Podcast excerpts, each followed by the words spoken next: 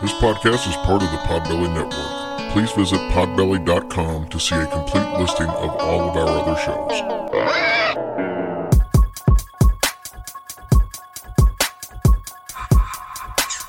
About to be a fun ride. Follow along, watch as we slide. Paranormal just hit the lights. Goosebumps all through the night. Mixing just a little bit of twain. That girl sure can't do a thing. Together, hillbillies go insane. Laugh so hard it'll hurt your brain. Podcast you won't ever change. These two here, they got the recipe. Sit on back and listen in to some of our darkest mysteries, eh? Welcome to Hillbilly Horror Stories.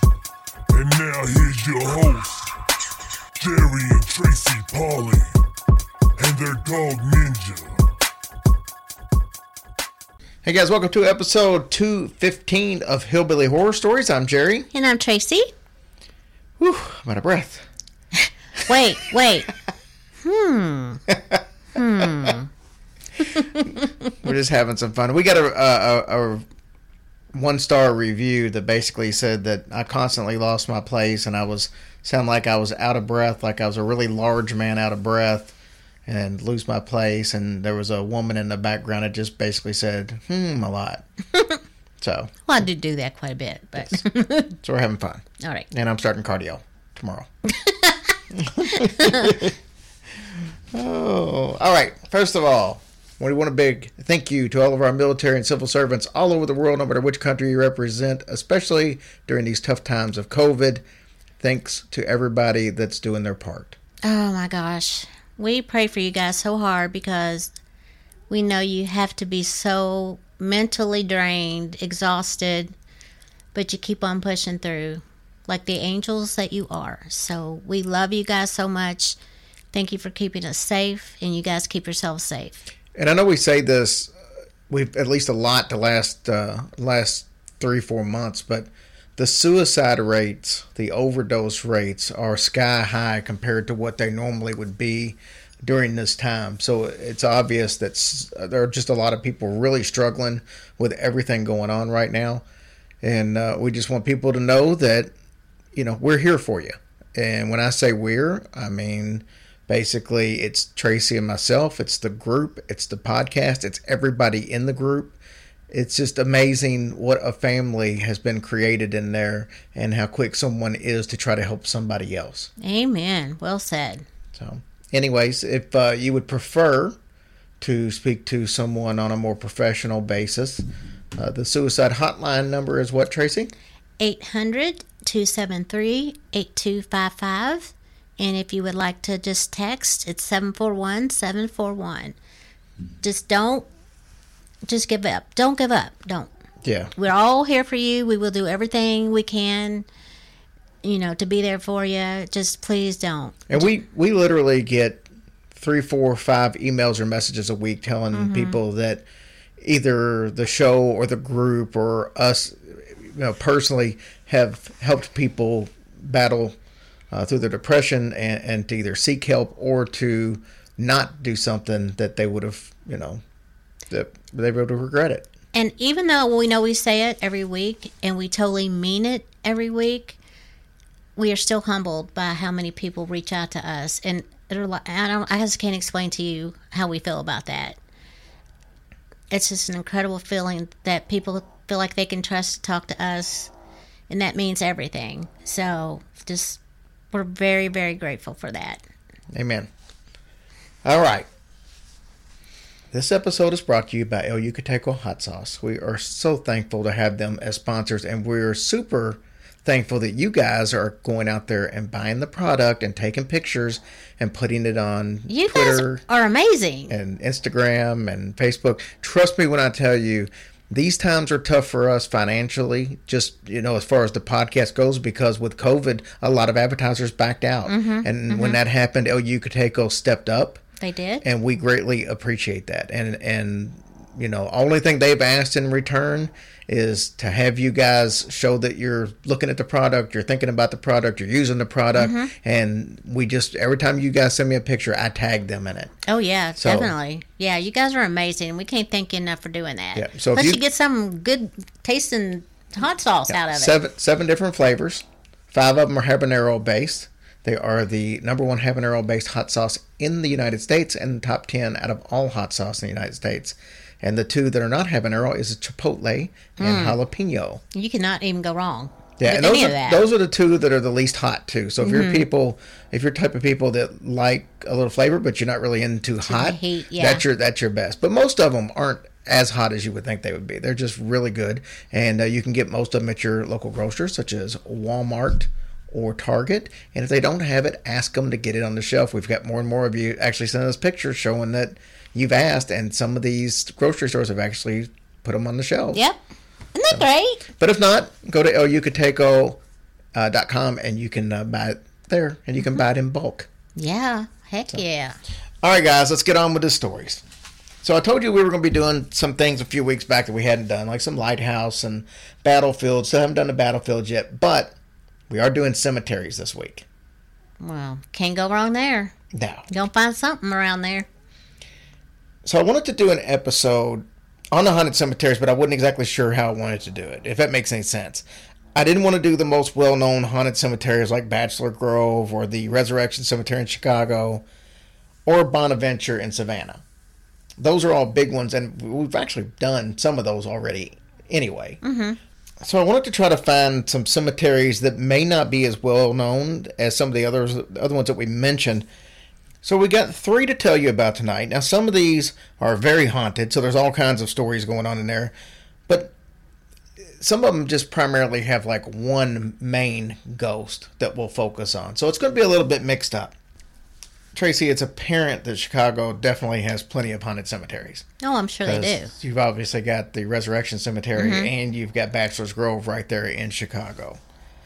So the one we're going to focus on tonight is called Graceland Cemetery. All right, Graceland Cemetery is about three blocks from Wrigley Field. That's it. Yeah. Now think about this. So obviously that's a part of Chicago that's, you know, hustling and bustling. It's very busy. But when Thomas B. Bryan actually founded the cemetery back in 1860, it was practically wilderness around there. It is 120 acres and absolutely gorgeous. Most of the aesthetic looks is due to the hiring of architects William LeBaron Jenney and Ossian Cole Simonds. I wonder if, I mean, it's a lot of acreage, of course, but I wonder if they're full to capacity. Yes, they are. Oh, they are? Mm-hmm. Oh, wow. Okay. They obviously did a wonderful job enhancing the looks of the cemetery. Well, good. Some of the more famous people that are buried here are Marshall Field. You've probably heard of Marshall Field's the store. Oh, yeah. That's that was him, his department stores. And in Chicago's first settler, a gentleman by the name of John Kinzie. There was a railroad tycoon by the name of George Pullman and Allan Pinkerton. Have you ever heard of Pinkerton Security? no. What? I don't think so. They're like one of the biggest security companies in the world. Like like even in Louisville, there's a Pinkerton Security. Yeah. Huh, figured you would have heard it. Well, I also think, if I remember correctly, I think Pinkertons were the ones that actually uh, had something to do with H.H. H. Holmes getting caught. I'm almost positive. Wow. So I know they, they were had something to do with it. Or, you know, I don't know. Maybe it wasn't H.H. H. Holmes. Maybe it was uh, We'll have to look into that. the chicken coop murder or something. I don't know. But one of them, but the Pinkertons are famous regardless. Anyways, there's a gentleman by the name of Ludwig Wolff. Now he's got a tomb out there that's been carved out out of, um, uh, I guess you should say, built into like a mound of, of earth. So it's like a, a hill, and his tomb is like dug into it. So they've they've used that there, and That's they got cool. yeah they got some stairs leading up to the entrance. There's a vent on top of the tomb. Now, the legend says that he was so afraid of being buried alive that he had a ventilation system built into the tomb. No kidding. And that's why there's a vent up there. There's also some bells and whistles, literally, in case he was buried alive, he could pull on it and blow on it. And I get it, but I guess I'm thinking, why didn't they take all that out? I guess that'd be stupid, though. After they, I mean, they know you're dead after two or four yeah, what's, years. what's the point of messing with? It's well, that's for. true. That's true. Anyway, I thought it was cool that he had a ventilation system and everything built into his tomb, just in case. Well, I mean, that's happened before. People It has. been buried alive. And yeah, it's funny. We're going to hear a story almost about that later tonight. From our listener Karen Ladd, who actually made the uh, plaque that we put on our door to our studio. Love it. But she has a very unique story about someone that went to the morgue and wasn't dead, Oh my god! but they thought she was dead. Oh my gosh. So we're going to talk about that one. uh, She's going to tell us a little bit about that later at the end of the show. All right. The tomb, so we were just talking about it, it's right on the other side of the Montrose Avenue fence. Now, right across from that, there's some apartment buildings, and the residents there say that on nights that there's a full moon and the cemetery is illuminated by the moon's light, you can see Ludwig Wolff's faithful dog, which was a wolfhound, pacing back and forth at the tomb's entrance. He said that his fur is shining and his eyes are glowing a fluorescent green. Hmm. Now, some say these residents may just be seeing coyotes that are in the area. Yeah, but that's kind of weird that they're right in front of his tomb. I find it weird that there are coyotes in the middle of Chicago. Yeah, that is. I I guess I would not have thought about that. I mean, I wouldn't think they would be there, but who knows? Yeah. Inside the cemetery is Lake Willowmere. Now, across from the lake is the Goodman family's tomb. Now, some people walking through the cemetery have said that they've spotted a figure of a man standing on the veranda that is, that is on top of the tomb. Then Ernie Banks. Do you know who Ernie Banks is? Ernie Banks. Yeah. I feel like I've heard that name. Ernie Banks is known as Mr. Cub. He's the most famous Oh, famous Chicago Cub. yeah, that's And- why I remember. He's now. actually buried there, in uh, in the lake area. Now, there's a little walking bridge that leads to a small island inside the lake. This is where Daniel Burnham's family is buried. Daniel's there too, along with his family, but his entire family is buried there. So Daniel was the architect of the World's Fair in Chicago. Um, that was that's the one H. H. Holmes actually used to get his people Uh-huh. to stay at his at his murder hotel. yeah, to get his peeps. So Daniel's ghost has been seen there several times after his death, but nobody really knew who he was until the book The Devil in the White City was published, which was about the World's Fair. So after that came out, people was like, "Oh, well, we've seen that guy. We didn't know we saw a ghost, but we didn't know who the hell it They was." didn't realize who it was. and now we know who it is. He's usually seen walking on the banks of the island with his hands inside of his pocket. He is sometimes seen at the at his old office at the Rookery Building on LaSalle Street, and that is the building where he actually designed the World's Fair. nice. Pretty cool. There's a Sounds funny to say he designed the World's Fair. yeah. do they even have World's Fairs anymore? I wonder. I'm sure they do, but it's, don't, I mean- it's not like it used to be. Yeah. Because, as a matter of fact, that World's Fair was the one where they, um, the Edison and the other guy that was fighting with DC current and AC current, that's where they unveiled the light bulbs and stuff. Mm-hmm. I mean, it was like that's where electricity really came to the forefront, and there, or at least electric light bulb and stuff. Yeah. So In Aunt, B- Aunt B's pickles. that was the state fair, not a World's Fair. Kerosene. There are a few other smaller stories that I'm going to uh, tell later this week on our Patreon shorts because I want to talk about the most famous legend here, and that would be Inez Clark. Who's that? Well, legend says that Inez Clark died at the age of six years old in 1880. Aw. Some say it was tuberculosis. Some say she was struck by lightning. Well, either one sucks. Yes. Her family had a life size statue made by a Sicilian sculptor that was completed a year after the child's death. Some years later, it was encased in a clear plexiglass box to protect it from the weather.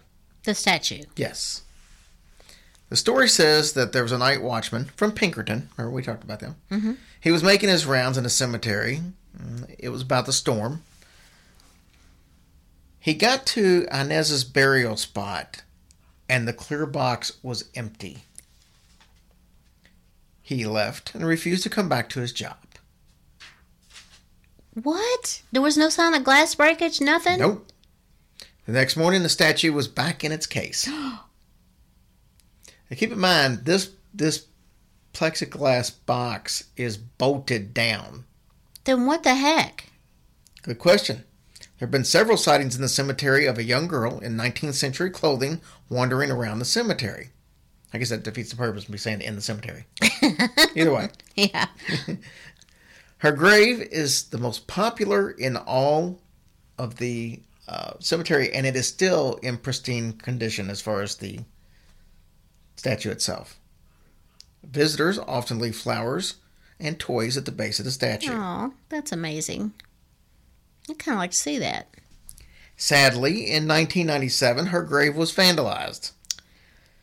There was a big gouge that was made in the front panel of the of the box, but um, no other damage was done. They said that it looks like it was the result of an axe being slammed into it, but apparently, whoever had done it realized they weren't going to be able to get into it, so they just left. There was no damage done to the marble statue at all, and the panel, the front panel, has been replaced since then.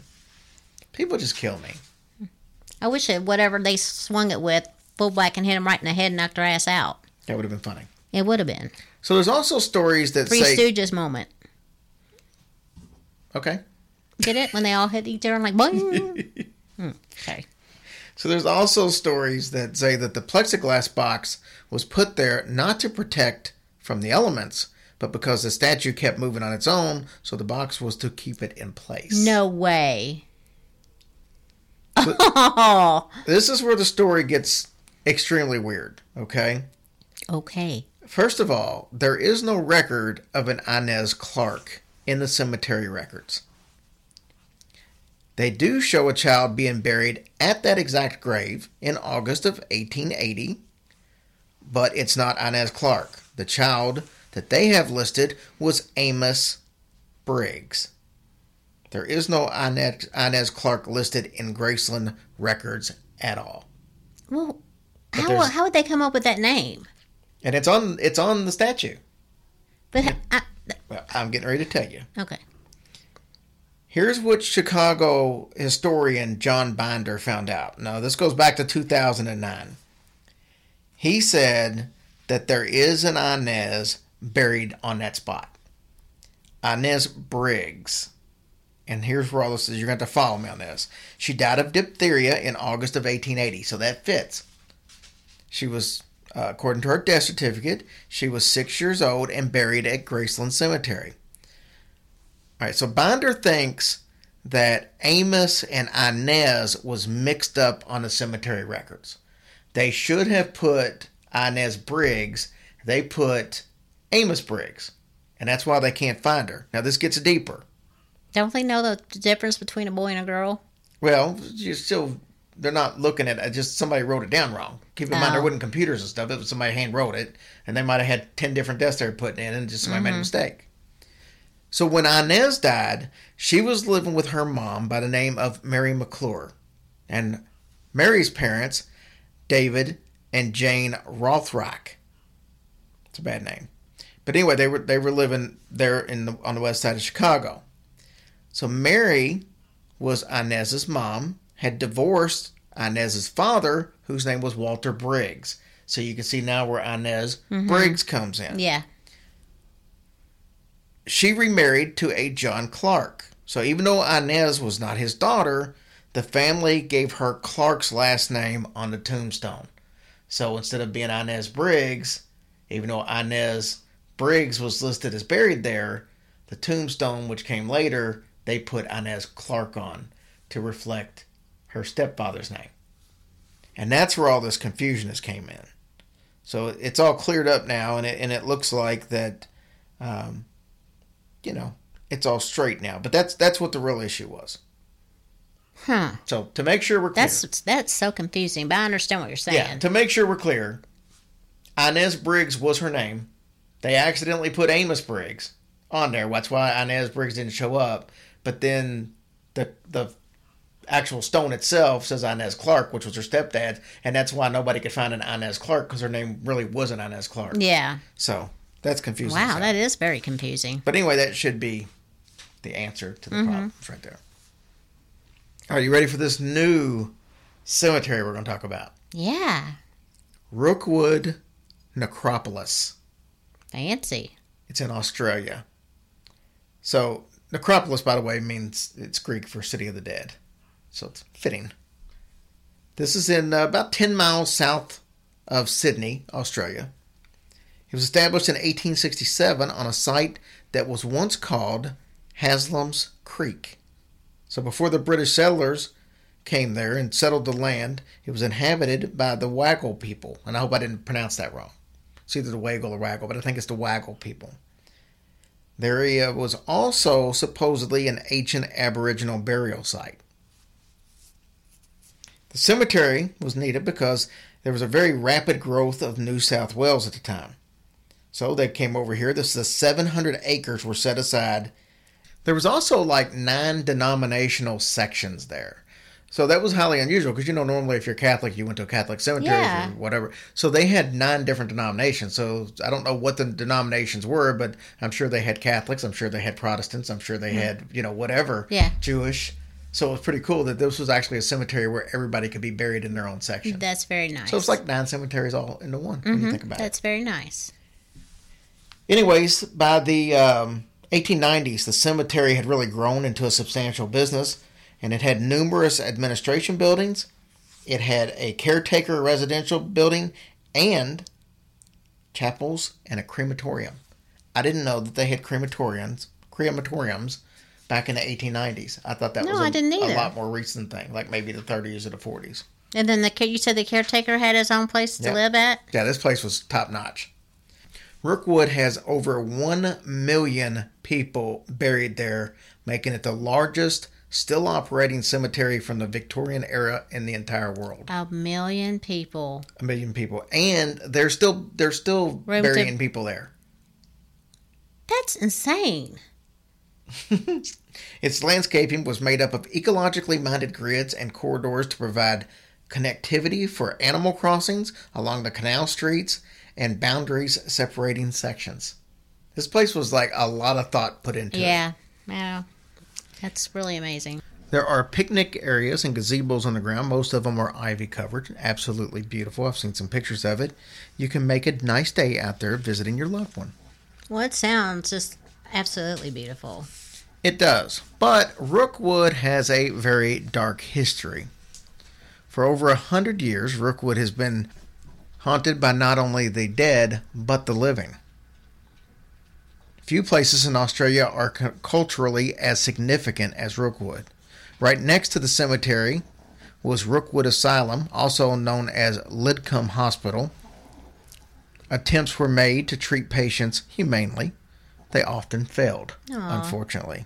What a Ima- shame. Imagine you had this insane asylum in the late 1800s to the early 1900s overlooking a cemetery. that, that's peaceful to the people. Oh, yeah. The hospital closed in 1927. The cemetery even had its own special train line that came from Lidscombe Station. Mortuary Station was built in Sydney, just around the corner from Central Railroad Station, and is still there today. This special train would steam its way up to Rookwood and back, and it would drop people off at five different stations for either funerals or for visiting your loved ones. But either way, that's what the train's only purpose was to get people back and forth to the cemetery. But you said the train station's still there? The train station's still there. They But it don't they, they don't run. run the train back Okay. and forth, as far as I know. Paranormal wise, there have been several sightings from employees as well as visitors, and this is one uh, of the places where they have devil chairs. Remember, we've talked about them before, Mm-hmm. which basically, in, in essence, it is just a chair that people have put there so they can sit in it when they visit their loved ones. Yes. Sometimes they're wood, sometimes they're concrete. I've seen them all kinds of different ones. No kidding. Yeah. So, anyways, this particular one uh, has the legend that the devil will actually show up there at a certain time. If someone wants to make a wish or to make a deal with the devil, it'll show up and allow you to make your wish. Um, So No. it's like episode of Supernatural at the Crossroads. yeah, no. There are supposedly several of these chairs throughout the cemetery. All right. how many how many people do you think do that? I don't know. I wouldn't think anybody would. I wouldn't think so either. But there is a plus side. There's also a special wishing bench. That's nice. Yeah. I'm down for that. Legend says that if you sit on this bench and you pray, your prayers will be answered immediately. If so, there's something for everybody. So you mean if I if I make a wish and say I wish to be five se- five six and skinny, bam, I'm that.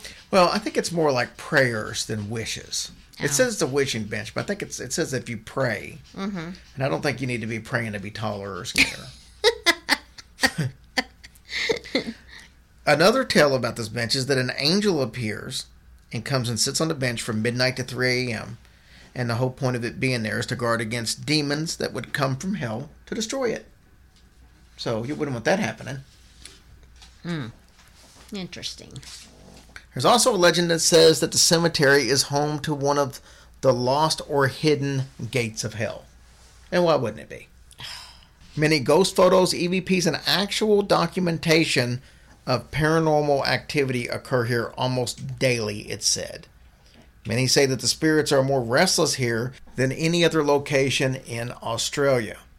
What's funny about this place is to have so much paranormal activity, there's not a lot of stories. You know, there's not a I saw this, I saw that. There's just like you're going to see something, but it's nothing that stands out. So I don't really have any stories to tell you per se, other than the fact to tell you it's a haunted ass place. Yeah. And then how cool it was. Now, this is one of the reasons I picked this cemetery because I thought this was a cool story. One of the graves here in the cemetery were visited by Harry Houdini. It's the burial site of famous magician William Davenport. He and his brother Irwin were known as the Davenport brothers, and they used to do a demonstration of spirit phenomena. The pair would be securely tied to a spirit cabinet, as they called it, and the spirits would play musical instruments and do other manifestations. They would often do this in a darkened theater, as you can imagine, probably worked best. In July 1st, 1877, while on tour in Australia, William died and was buried at Rookwood. In 1910, Houdini was on tour also in Australia and he visited the grave.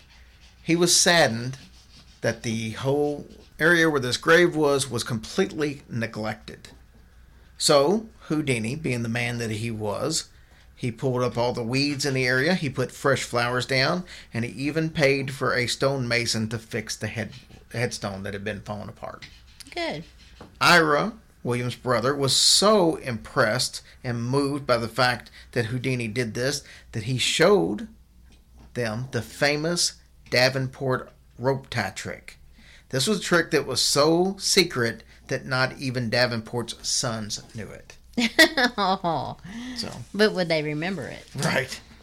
So, it's said that the ghost of brother the Davenport brothers can be seen wandering all around the cemetery, even though Ira had moved back to the States and died in 1911 and was buried in Mayville, New York. Which is kind of cool when you think about it because um, this happened in 1910 and his brother showed him all those tricks and then passed away the very next year. Yeah. So, anyways, like I said, it.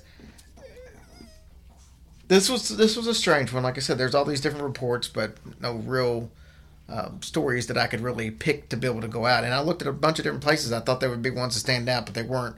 I just thought that that was really cool uh, that there were Houdini visited the, the cemetery out there. But trust me, there's going to be plenty of stories on this next cemetery. Well, good. We're going to jump now to a cemetery in Decatur, Illinois by the name of Greenwood Cemetery. This one's got it all, Tracy. At least five different entities, ghost lights, a whole trainload of dead from the Civil War. It literally has it all. So some say this cemetery is one of the most haunted sites in the entire country. On the other cemeteries that we talked about, I was able to tell you when they were established. Greenwood is different though, and no one is exactly sure how or when it was actually started, but graves just started appearing there in the 1820s. Wasn't a cemetery, people just started Just- planting people there. There you go. Well, they were like, well, this looks like a better place than any, I reckon. it was dedicated and became a recognized cemetery in 1857. So that's 37 years later before it was actually named a cemetery. Most assume that it was previously a Native American burial ground. But any of those bodies that were buried during the Native American days have long since either been moved or gone or Oh, no kidding. not located. In the early 1900s, the cemetery was often the site of grave robbing, and it started to fall into a really bad state of disrepair. One of the most beautiful mausoleums, which was the called the public mausoleum, had to be torn down due to safety reasons as it was starting to crumble. It was built in 1908. In 1957, it was condemned, and the families were notified that hey, we're going to have to tear this thing down So you're going to have to move your loved ones from this mausoleum. And they said over a hundred bodies were not claimed, Oh. and they were not able to even figure out who most of those bodies were. So they just moved them anyways to s- somewhere else? I don't know what they did with them. I didn't see what they had done with them. Who- but, but they didn't close it down. They didn't actually shut it down until 1967. So they gave it 10 years Mm-hmm. to try to relocate those bodies. But in the meantime, it was closed to the public, so people couldn't go in there. So it was just there, but you couldn't visit loved ones or anything in there, just Oh. because it was they were so afraid it was going to collapse on somebody. Oh, They said it was really poor craftsmanship. It Ship, looked really good, but it was built very poorly. Right. So that was the problem. Even though that it's gone, people still see things. And for a couple of weeks before it was torn down, people were saying you could hear screams inside there and you could see lights What? in, from inside the mausoleum. So this was like an open-ended one where like you could just walk in. Uh-huh. It was covered, but it just didn't have doors on it. Oh, so, I- you could just like walk through to the other side. Yeah. Oh, So- dang. And the people were on the inside. So you could walk through and there was people on both sides of you. Kind of like a giant garage. Mm. Anyways, now that it was torn down after 1967, people were still seeing lights, strange lights in the area, and they've still never put any graves there. So then that was 67, so it's been, you know, 40, what, 43 years or something, 33 years. And there's still no graves in that area, that patch of land. They've just left it blank. But people are always seeing spirits or they're seeing ghost lights or something occurring oh in my that area where the mausoleum used to stand. Oh. And they're assuming it's probably some of those people that never got. Yeah, the ones that nobody claimed Nobody or whatever. claimed. Oh, that's such sad. So I mentioned the train earlier and the Civil Civil War bodies. So the story behind this is that there was a prison train carrying Confederate prisoners that came through this area. Unfortunately, many of the prisoners contracted yellow fever and died while they were on board the train. Well, that's terrible. What is yellow fever? I have no idea. It's a fever where you turn yellow. Oh, Other than that, I don't know the details. All right, so inside of Greenwood Cemetery, there's a Civil War memorial, and many believe that this is not only the most haunted part of the cemetery, but possibly the most evil. Why, you ask? Because it is thought that of all the prisoners who died aboard the train of yellow fever, mm-hmm. they were all buried into a mass grave right in that area where the memorial is. Now that alone was pretty normal back in the day when someone, Sure. you know, you'd have mass people that died of an illness like that. They they were afraid of catching it, so they would just bury them in a mass grave. This case, though, it is believed that some of the men that were buried in this mass grave were not completely dead yet. what? So some of these people that were dumped in this mass grave were maybe on their deathbed and they weren't going to make it, Oh, my but they weren't gosh. 100% dead yet. Oh my goodness. And if that's not bad enough, several years later, because this is right there on the river, a flood came through there and it washed away several of the, the bodies that had been interred there. I And- hate that word. I know you do. That's the only reason I used it.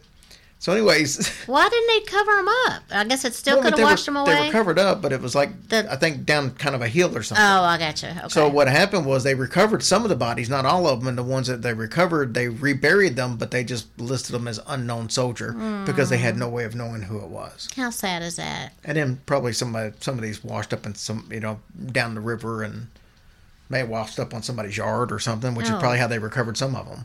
Good grief. Anyway, regardless of, of how that happened, this is probably the reason why there's numerous sightings of Confederate soldiers walking around the cemetery. There is a commonly seen apparition of a, of a soldier in a tattered Confederate uniform, and he seems to be very confused as to where he is.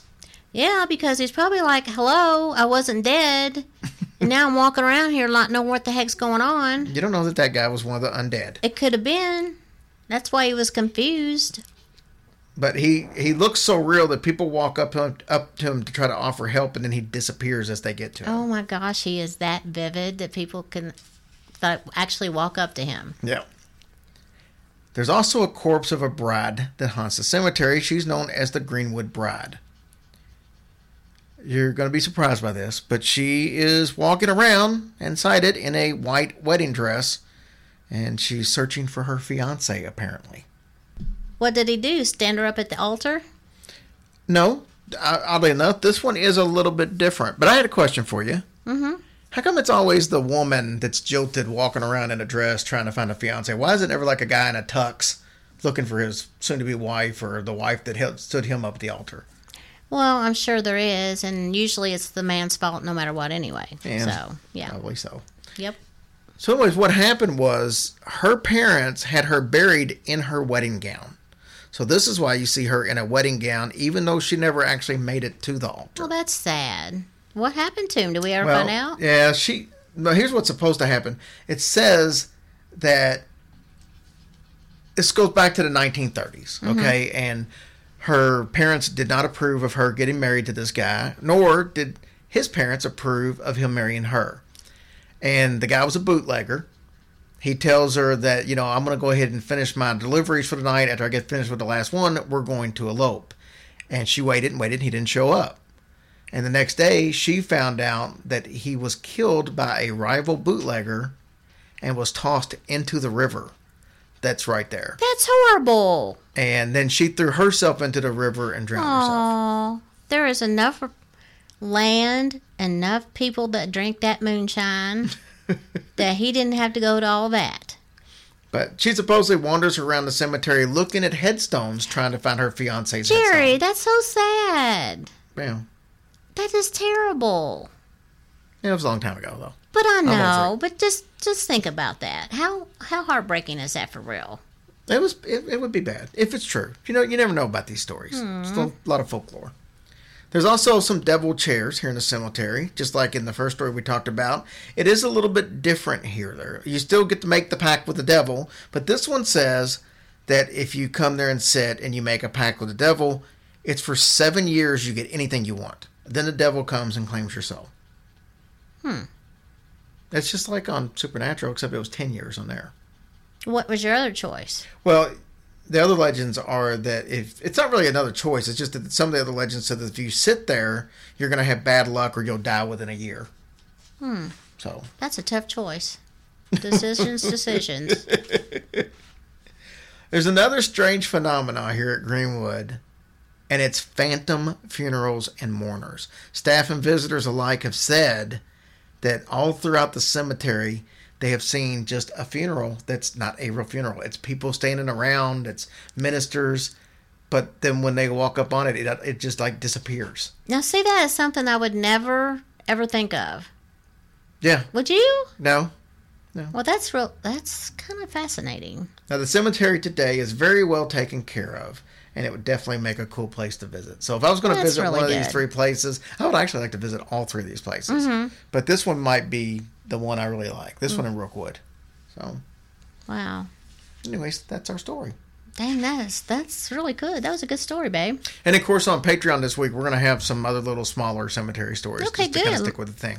Awesome. I can't wait to hear those. So, Tracy, we've got a quick Patreon reviews and, and I mean uh, Patreon uh, subscribers and reviews to get through, and then we're going to play this awesome story, this morgue story that you don't want to miss from Karen Ladd. so, first, though, before you do this, let's take a quick break from our sponsor. All right, this week we have our iTunes X Ray Vision 54, MF Camp, and our always dependable Mojo, Mojo Lobster. Lobster. God love you, honey. From and we appreciate you so much for doing that, and we appreciate your reviews. They were all very awesome, except one. Yeah, we got like 3,500 iTunes reviews, and I think 2,800 are Mojo Lobster. So, Probably so. And Patreon this week we have Vanessa Browning, Nick Belamonte, and Sarah Pack. You guys rock. Thank you so much for your support. We appreciate it more than you ever know. And just, you know, as we always say, we're very humbled. yeah, we are very humbled, and we were told by uh, I got a T-shirt company trying to get us to switch, and we're going to. By the way, it might be a couple weeks down the road because it's a lot of effort to switch this company because I got to rebuild the whole store, mm-hmm. not with bricks and stuff. That would be even harder. I couldn't. I could definitely couldn't accomplish that. But No. I'm but I'm have to go in and put all the new designs in and click everything that's on, and it, that literally takes like two full days of work to do it right. Yeah, So we I'm want to gonna- make sure it's really nice yeah, for but you guys. but at the same time, the problem we're having is I know a lot of you guys have tried to order merchandise and you try to do it from your phone or tablet, Mm-hmm. and inevitably there is a problem with the company we use to where it won't let you put it in the cart. And if you do it from a computer or a laptop or something, it'll let you, but not everybody uses a computer or laptop. And, and so for every time we hear somebody say, hey, there's an issue, I can't do it, I'll be willing to bet there's 10 people trying to order that don't. And we've said for the longest time, it seems like we would have more merchandise sales than what we are having just by the amount of people who talk about the interest in it. And I think a lot of them are just people who are trying and just can't. So, do you think we'll have an issue with the? We, shouldn't have that issue, right? No, I've talked to this company. I've explained to them in detail Uh-huh. what the problems were, and they said they do not. They said the only problems that they're having right now is occasionally they'll have a problem on international orders, and we don't get a lot of international Uh-huh. No, orders to uh-uh. begin with. So, um, and but I think in, in this company they work with podcasters uh, primarily. That's their business. So.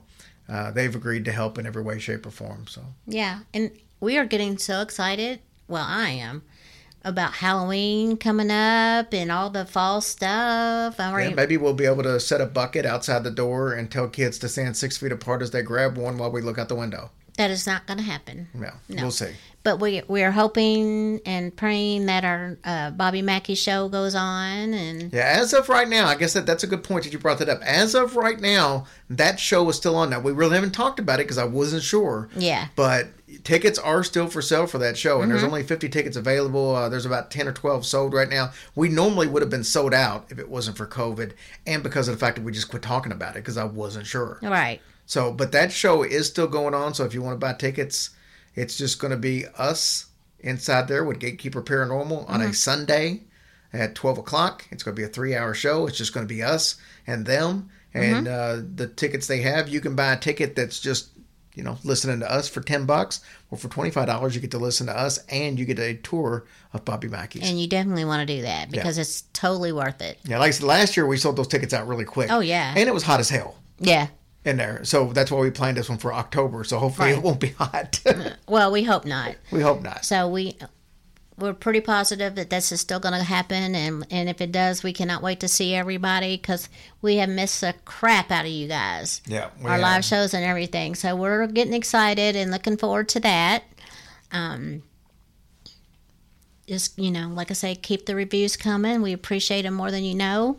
Yeah, please, And- please, please on the reviews. Uh, don't forget, we do have merchandise for sale. So if you want to buy some stuff, we got hoodies and stuff. So if you're getting ready to start ramping up for Fall, fall, um, also, I just want to say that um, we love you guys. We do love you guys, and we hope that you all know that from the bottom of our hearts. And we are just so happy you guys are hanging with us and, you know, still listening because that's everything to us right now. Yeah, after four years, there's a lot of lot of shows that would kill to still be doing things after four years and still have listeners. So Yeah, we you are guys honored. are awesome. We are very honored. Thank you from the bottom of our hearts. All right, let's listen to Karen's uh, quick little story. That you'll look, you're gonna like this one. Hey guys, I've got a special guest on tonight. I've got Karen Ladd, and Karen actually made the beautiful plaque with our logo on it that we were so impressed with for our new studio. I'm sure most of you have probably seen it in the video we posted because I think it's got over a thousand views now. And uh, if not, I posted it on Instagram and I posted it on our Facebook group and the regular page. Karen, thanks for coming on. We appreciate it and we really appreciate the plaque. Thank you, and I'm glad you like it. Yeah, it was way more than I ever expected. I guess when you said that you were going to try to do the logo, I know how much detail is in that logo, and I don't know much about wood burning, but that seemed like a pretty tall task, and you you did a remarkable job on it. Thank you. I enjoyed the challenge. I really did. Well, good. So I posted something. I don't remember exactly how this happened, but there was a story about somebody waking up in a morgue. Uh, they thought that the person was dead. They woke up in the morgue. And that's a cool enough story. But then you chimed in and actually said you've got a similar story, I believe, that featured your mom. So I asked you if you would come on and tell the story. So I'm going to turn the microphone over to you, and you can fix any errors I just had if there were any. And uh, you can tell us the story, and uh, I think everybody's going to find this interesting. Okay, first let me preface by saying that my family has very twisted humor, so this kind of turned into one of those fun family stories you tell after the fact. Okay. So, my mom is, was a military child, and she was born with a birth defect that um, caused her kidneys to fail. And when they moved to Panama when she was about seven or eight, so this would have been 59, 58, she got sick with a kidney infection and she had a heart murmur. So they gave her, it was either an opioid or something to slow her heart down because the pain was causing her heart to beat too fast. And they gave it to her. Her heartbeat slowed down so much that they couldn't detect a pulse. Now, this is back before we had all the fancy equipment we have now. And they told my grandmother that unfortunately she had passed away. Imagine my grandmother completely freaking out. This is a hospital in a foreign country Right. and they put a toe tag on her, took her to the morgue, and they lived in Panama at the time on base.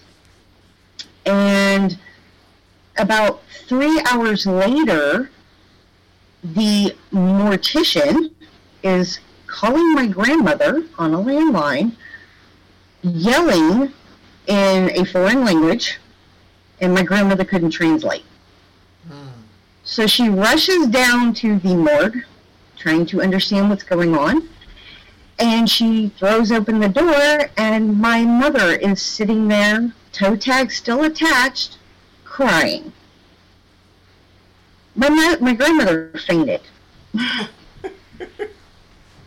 and my grandfather went, Well, you can tell she's definitely one of ours. She doesn't give up. He picked her up they went home. My mother got better. After that, none of the morticians worked there anymore. There were seven of them. They quit the same day. They couldn't understand what had happened. Um, they would not walk in front of her house because they didn't. They were very superstitious. Right. So they didn't know whether she was a gift from God or the devil themselves. They weren't real sure. But they weren't going to take a chance. Yeah, I can see that. Yeah, as I got old, when I was born, um, there was a movie in the 80s called Buried Alive. yep, I remember that. We were watching it on TV in my grandmother's living room, and my grandmother walked in and went, uh uh no. And she walked out. and my mom walked in and she went, That is my absolute worst fear. Turn it off. And I was like, um, Mom, they they embalm you and stuff nowadays, so you're you're definitely dead when you when you die. And she goes, Uh uh I'm living proof. And I'm like, What? And she tells me the story and I look at my grandmother and my grandmother goes, She's not lying. She's not lying at all. And I'm like, okay, so my mom has risen from the dead. This is kind of neat. and my mom had several surgeries. So every time we would go to the hospital, she would request a toe tag. And on one side, she would write, Morning tends to rise from the dead. And on the other side, it says, double check, I might still be breathing See, that's all her doctors caught the joke. Um, they were not happy, but they they literally kept a collection of them for her.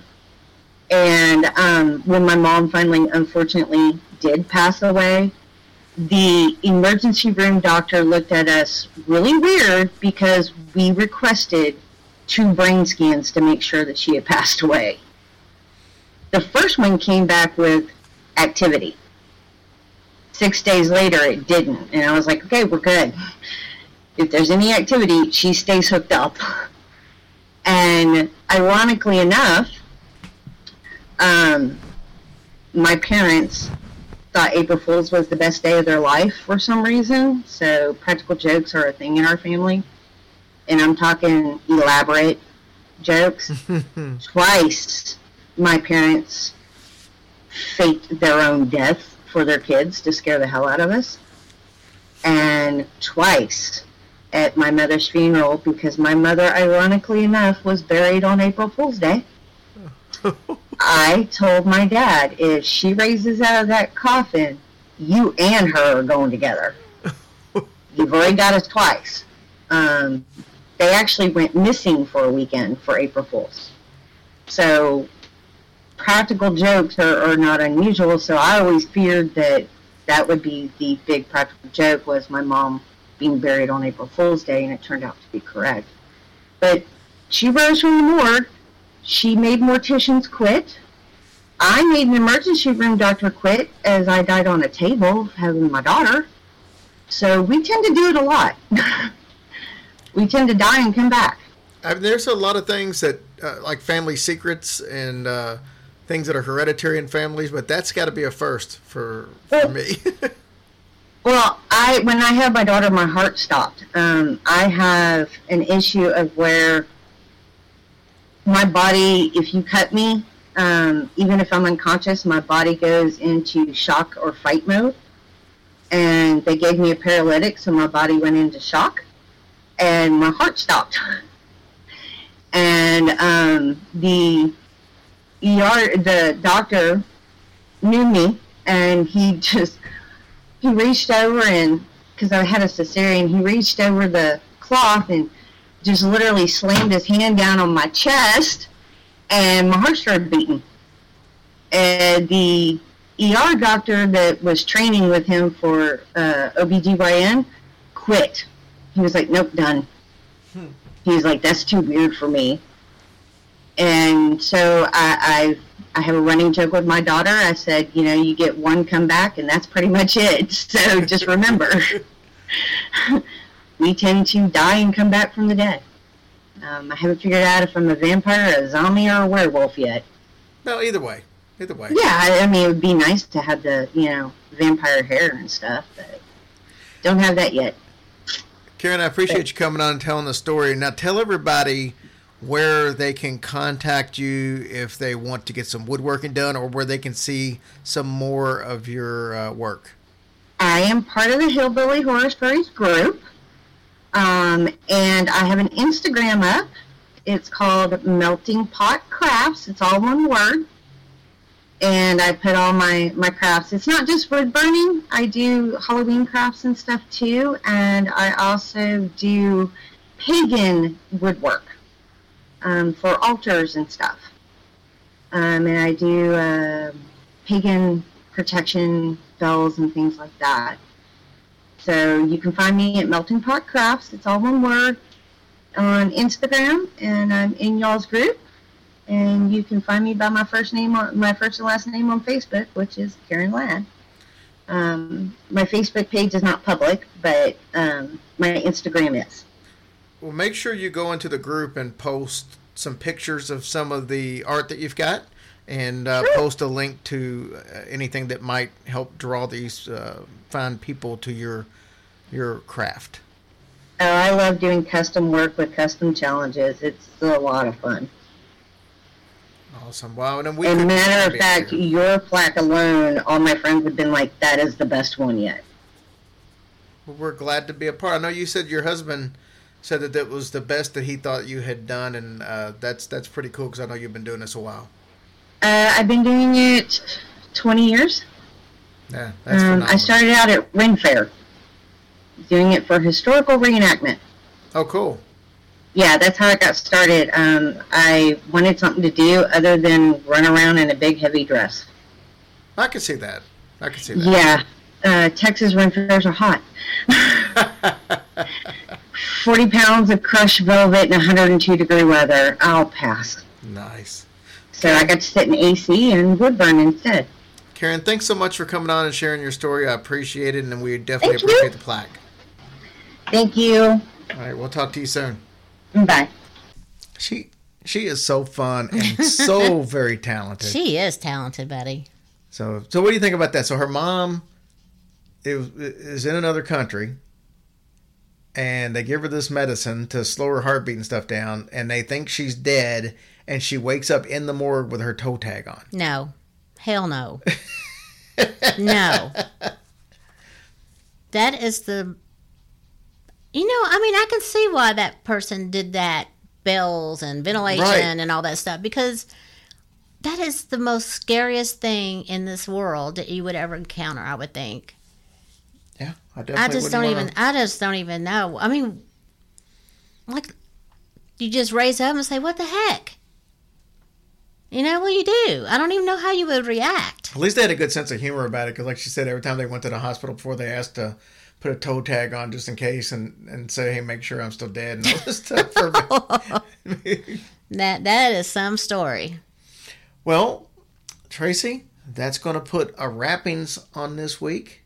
Man, it's got like gonna be September in two days. Labor Yeah. Day coming up. This today was the four year anniversary of my heart surgery. It sure was. It sure was. That don't seem like it's been that long ago either. Yeah, for those of you who joined us back then, if you remember, Ricky and I recorded one episode. Then the next week, Yeah. we recorded two because I was going to be having surgery. Yep, Then, like within a couple of days. I know it. So it is what it is. I'm Praise, still alive. Praise the. Lord. Praise the Lord. So glad you're here. Yeah, well, somebody is. What do you mean somebody is? Boom. I'm just saying, somebody is. Somebody, apparently. All right, guys. Thank you so much. We'll talk to you next week. Have a blessed week.